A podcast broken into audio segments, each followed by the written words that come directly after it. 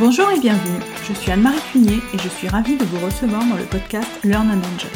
Dans chaque épisode, je vous propose d'analyser les usages et technologies du digital learning qui permettent de créer une expérience apprenant engageante et efficace. Avec des experts et professionnels du monde de la formation et de l'éducation, nous décoderons ensemble les bonnes pratiques qui marchent et les outils et méthodes qui permettent de transformer l'expérience d'apprentissage pour créer un effet waouh auprès des apprenants. Laissez-vous inspirer Bonjour à tous J'ai déjà évoqué plusieurs fois dans les épisodes passés les personas, en particulier dans l'épisode 4 où j'évoquais la démarche de conception d'un dispositif de formation qui répond aux besoins des apprenants. Mais pour répondre aux besoins des apprenants, il faut commencer tout d'abord par bien les connaître, ce qui les motive à apprendre, leurs objectifs, leur niveau de compétence actuel, leurs frustrations, etc. Construire le profil type de votre apprenant va vous aider à répondre à ces questions. Ce profil type est ce qu'on appelle un persona ou un avatar. Créer un persona va vous aider à vous mettre à la place de votre apprenant idéal en définissant un profil type fictif qui va détailler ses qualités, ses besoins, ses comportements, sa vie au quotidien dans l'objectif de lui proposer la formation qui correspondra exactement à ses besoins. Dans cet épisode, je vous propose donc de voir concrètement comment créer des personas et je vous proposerai aussi quelques outils pour représenter ces personas. Tout d'abord, le terme persona vient du latin personare, qui signifie parler à travers. Dans le théâtre ancien, il désignait le masque arboré par les acteurs pour adopter l'apparence du personnage. La méthode des personas a été créée par Alan Cooper en 1999, au départ pour la conception des logiciels. Maintenant, c'est une technique de conception dédiée à l'optimisation de l'expérience utilisateur qui s'applique aux technologies, aux produits de grande consommation, aux services ou encore aux sites Internet. Selon Alan Cooper, dans les champs de la conception centrée sur l'utilisateur ou du marketing, un persona est une personne fictive dotée d'attributs et de caractéristiques sociales et psychologiques qui représentent un groupe cible.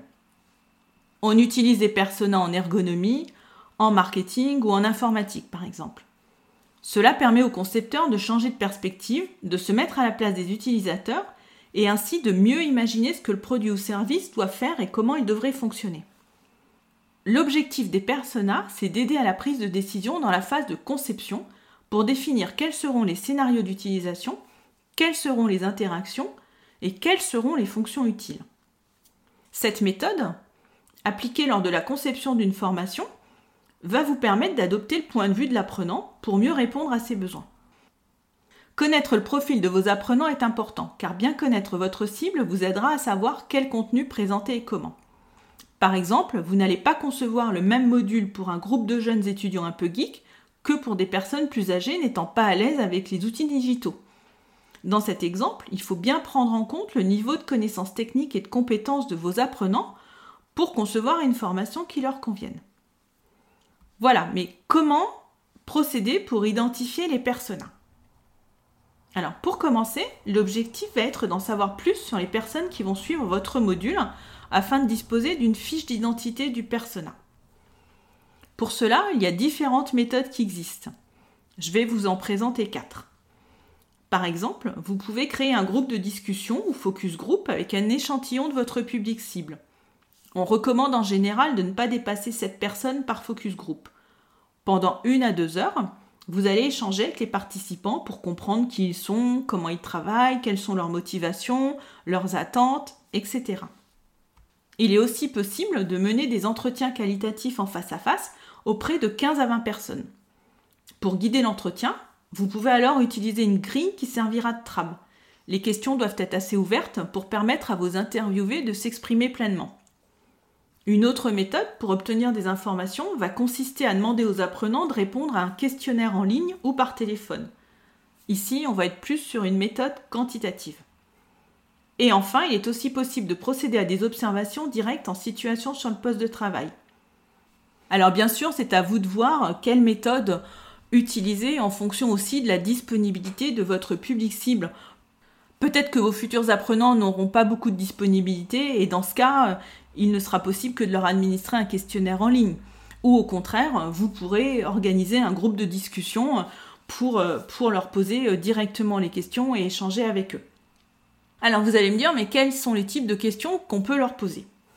Alors bien sûr, l'objectif, c'est de recueillir un maximum d'informations sur vos futurs apprenants. Donc vous allez leur poser des questions sur leurs caractéristiques sociodémographiques, leur situation personnelle, leur niveau d'études, leur diplôme.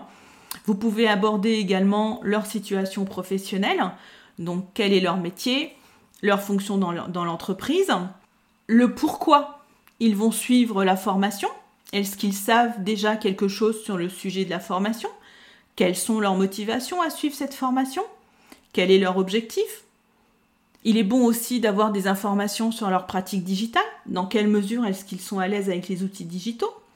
Est-ce qu'il y a des besoins particuliers au niveau visuel, auditif ou physique? Alors bien sûr, cette liste n'est qu'un exemple et elle va être à compléter et à adapter avec les spécificités de votre public cible pour obtenir les informations dont vous avez besoin. Alors pour vous aider à trouver des questions, je vous mettrai dans les notes de l'épisode un lien vers un article qui propose 100 questions à se poser pour créer un persona. Alors bien sûr c'est une base, mais elle pourra vous aider à concevoir vos grilles d'entretien et vos questionnaires. Elle vous permettra de vous donner des idées. L'idée, c'est vraiment de comprendre qui est l'apprenant.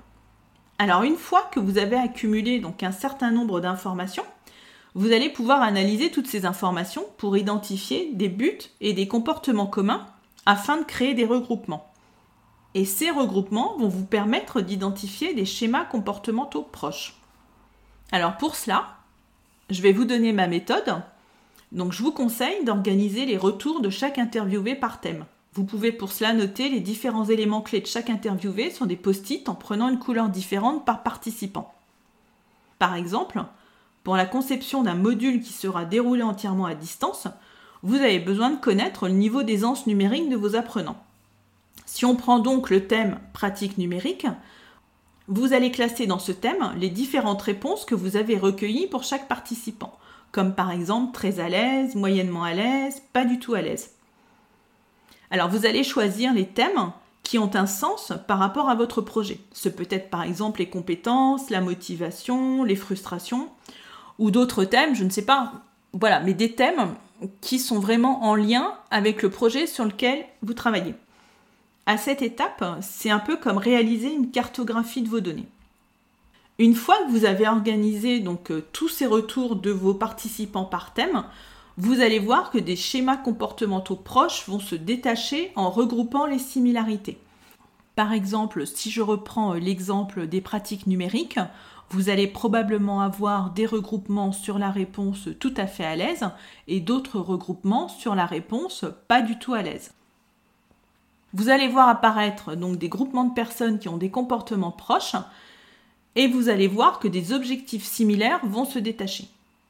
Alors ce travail vous permet de créer ce qu'on appelle un diagramme d'affinité qui permet de synthétiser les données qualitatives recueillies. Et c'est ce qui va servir de base à la création des personas. Alors d'expliquer cela à l'oral, ce n'est pas évident, donc euh, avec des illustrations, c'est plus facile de comprendre ces différentes étapes de construction du diagramme d'affinité. Donc je vous indiquerai dans les notes de l'épisode un article qui explique parfaitement ces différentes étapes. Voilà, maintenant que vous avez toutes ces informations, vous allez pouvoir passer à la phase de modélisation de vos personas et présenter les informations sur un document. En fait, pour chaque groupement que vous aurez identifié, vous allez pouvoir créer un persona. Mais alors, que doit contenir le document qui présente le persona? Alors, l'idée, c'est vraiment de personnifier votre persona. Donc les informations à indiquer vont être l'âge du persona, son genre, son métier, son histoire, sa personnalité, ses habitudes, ses objectifs, ses frustrations, alors vous pouvez bien sûr ajouter d'autres items qui vont vous sembler intéressants et importants. L'idée, c'est vraiment de créer un personnage fictif, mais réaliste, et de bien comprendre les questions qu'il se pose, ce qu'il attend de votre formation ou ce qui pourrait le freiner. En fait, c'est un peu comme si vous alliez créer un personnage pour un film. Vous pouvez choisir une photo représentative, un prénom, rédiger un récit pour illustrer les buts poursuivis et les comportements, alors n'hésitez pas à compléter avec des visuels de synthèse. Dans ce document, ce qui est vraiment important, c'est d'illustrer ce personnage avec des images, des photos, des illustrations, pour le personnifier et quelque part lui donner vie. Les images, elles vont aussi vous permettre de vous projeter plus facilement dans le personnage. Alors, pour vous aider à créer la fiche de votre persona, il existe des outils sur Internet qui vont vous proposer des templates pour vous guider étape par étape pour créer votre premier persona. Alors, bien sûr, c'est une première base pour s'inspirer. Je vous propose quatre outils. Je vous mettrai les liens dans les notes de l'épisode. Alors, certains outils sont en anglais, mais ils sont très intuitifs. Il suffit vraiment euh, de vous laisser guider. Alors, le premier, c'est HubSpot. C'est celui que j'utilise. Vous avez aussi Extensio, Persona Generator ou Mural. Grâce à ces quatre sites, vous pourrez trouver des modèles de base et organiser les informations de vos personas. Mais surtout, n'hésitez pas à les customiser, à rajouter des informations et à rajouter des illustrations. Voilà, maintenant vous avez euh, les fiches de vos personas, vous leur avez donné des prénoms, vous savez quels sont leurs objectifs, ce qu'ils recherchent, mais du coup, qu'est-ce qu'on fait de ces fiches? Eh bien, vous allez pouvoir partager les fiches de vos personas avec l'équipe projet qui travaille sur la conception de votre formation. Ces fiches seront comme un guide pour les aider à concevoir le module l'ensemble de modules qui vont répondre au mieux aux différents besoins des apprenants. Alors, si vous êtes tout seul à travailler sur la conception de votre formation, vous pouvez très bien euh, accrocher donc euh, la fiche de votre persona au mur de votre bureau et comme ça, quand vous serez dans la phase de conception, eh bien, vous pourrez regarder votre persona, comme si vous alliez établir un dialogue mental avec lui, pour que vous puissiez vraiment concevoir en fonction de ses besoins. Voilà, nous arrivons à la fin de cet épisode. Alors, ce qui est important à retenir, c'est qu'avant de commencer à travailler sur la conception d'une formation, il est important de bien connaître ses apprenants. La méthode des personas va vous permettre de mieux cerner leurs besoins, leurs attentes, leurs préférences d'apprentissage et leurs contraintes. Parfois, vous allez même sans doute découvrir que les apprenants ont différents niveaux de connaissances, d'expérience, de besoins, d'attentes ou d'objectifs. Dans ce cas, il faudra réfléchir à comment concevoir une formation pour un groupe hétérogène et prévoir par exemple différents parcours qui s'adapteront aux différents niveaux. Mon conseil, c'est vraiment de prendre le temps de créer votre persona, d'imaginer cette personne avec ses qualités et ses défauts, car il est important d'avoir un persona bien défini. Puis, dans la phase de conception, de penser à votre persona comme à une personne réelle pour vous assurer de répondre à ses priorités et à ses besoins, et ainsi la formation que vous allez concevoir sera efficace et engageante. Je vous dis à très bientôt J'espère que cet épisode vous a plu. Si vous aimez le podcast Learn and Enjoy et si vous avez envie de me soutenir, de m'aider à faire connaître ce podcast, la meilleure façon, c'est de me laisser une note 5 étoiles sur Apple Podcast ou un petit commentaire. Pensez aussi à vous abonner pour être informé de la sortie des prochains épisodes. Et pour rester en contact ou me proposer un thème que vous souhaitez que j'aborde, vous pouvez me rejoindre sur LinkedIn. Vous me trouverez sous mon nom, Anne-Marie Cuinier. Je vous dis à très vite pour un nouvel épisode.